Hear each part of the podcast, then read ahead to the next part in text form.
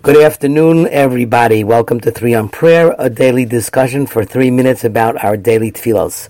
Today we're continuing with the aftermath of the Birchas HaTorah. Birchas HaTorah, we said, were two blessings that we made. Each one of them began with a Baruch and ended with a Baruch.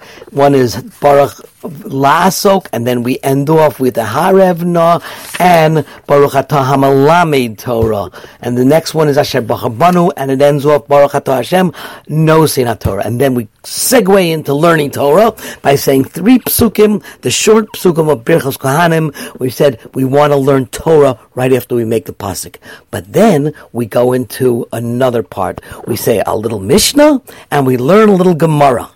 Fascinating. Chumash, Mishnah, and then Gemara. Why? Because the mitzvah is to learn every day all three of those things.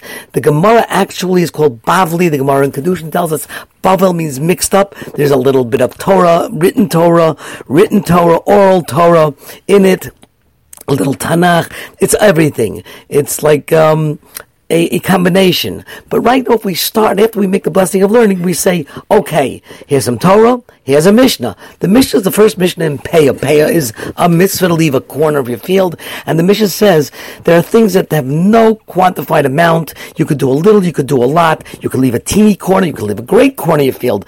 Firstborn, first fruits, going up to Jerusalem three times a year and seeing, making yourself, your presence felt. How long do you have to stay? It doesn't say. Chesed, doesn't say how much. And Talmud Torah, you can learn all day and night, and you can learn a little bit. Each one is a tremendous mitzvah.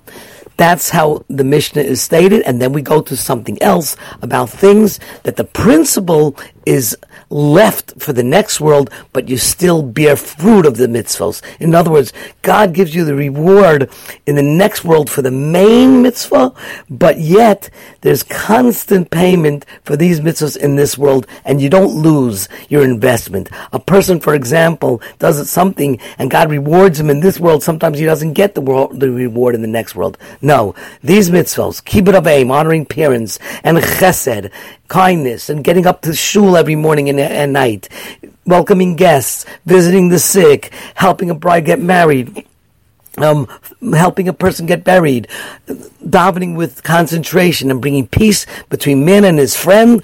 Those are things that the principle is for the next world, but you'll be eating the fruit for this world. But the last one is Talmud Torah Keneged Kulam. Learning Torah, that's better than all of them two times we talk about things that have no no amount or that they reward is unquantifiable.